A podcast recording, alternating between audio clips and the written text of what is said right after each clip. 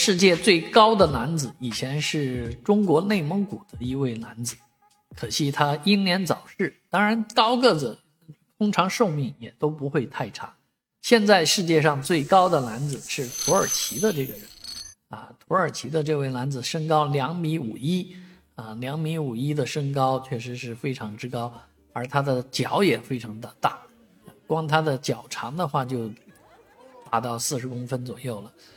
啊，这个呃不止四十公分了 啊，这个鞋的脚长度已经呃接近于刚才我们看到的鞋的长度就已经是，呃这个女孩子的高度，而这个女孩子是世界最矮的人，世界最矮的这位女士呢只有零点六米，六十公分高，所以她的身高也就和这位男子的鞋长差不多啊。之前呢，两人曾经是在金字塔下。聚会过一次，但是受埃及的旅游部门的邀请。